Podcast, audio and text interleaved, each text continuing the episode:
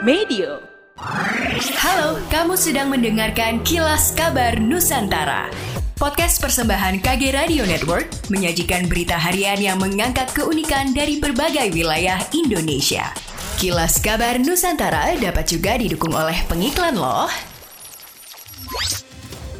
Pemerintah Provinsi Sulawesi Selatan semakin menunjukkan keseriusannya untuk memasifkan budidaya pisang. Untuk itu, Pemprov menggelar rapat koordinasi ketahanan dan kedaulatan pangan gerakan Gemar Menanam Pisang G2MP. Rakor tersebut menghadirkan pentahelix yang terdiri dari unsur pemerintah, akademisi, badan dan pelaku usaha, masyarakat atau komunitas, dan media massa termasuk penyuluh pertanian. Secara khusus, Pemprov mengundang CEO Great Giant Food, Tommy Watimena dan Weli Sugiono, Wakil Bidang Hortikultura Apindo Pusat, menjadi narasumber sumber dalam rakor itu. Penjabat Gubernur Sulawesi Selatan Bahtiar Bahrudin mengatakan selain beras harus ada sumber pangan alternatif. Pisang termasuk komoditas mudah dikembangkan dan tidak memerlukan modal banyak. Meski telah banyak dikembangkan di Sulawesi Selatan, tetapi budidaya pisang masih perlu digenjot. Dalam kesempatan tersebut, Wakil Ketua DPRD Sulsel Sarudin Alrif menyatakan legislatif mendukung penuh program tersebut. Ia menilai melalui program tersebut dua hal telah dilakukan oleh Pemprov Sulsel. Pertama, perubahan metode menanam pisang yang sebelumnya secara tradisional beralih ke modern. Kedua, mengubah budaya konsumtif menjadi industri.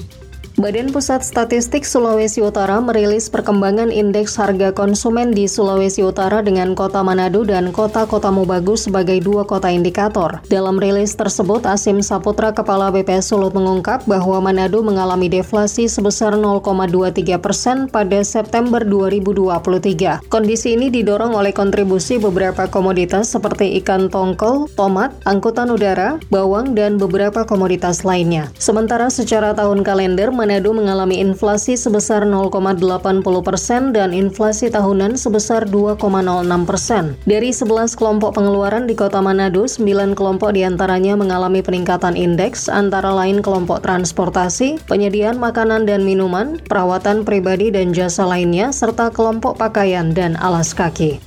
Pemerintah Provinsi Sulawesi Utara mengupayakan kemudahan akses bagi masyarakat untuk mendapatkan bahan pangan murah dan berkualitas, salah satunya melalui gerakan pangan murah yang digelar pada Oktober 2023 di lapangan Sparta Tikala Manado. Jamie Lampus, Kepala Dinas Pangan Sulawesi Utara mengungkapkan, kegiatan itu digelar secara berkelanjutan dengan melihat kebutuhan masyarakat. Jamie menuturkan bahwa gelaran pangan murah ini menjadi wujud kehadiran pemerintah dalam menyediakan pangan yang terjangkau dibanding dibandingkan dengan harga yang ada di pasaran. Ia pun berharap kegiatan ini dapat memberi kemudahan dan menjamin kebutuhan masyarakat. Demikianlah kilas kabar Nusantara pagi ini.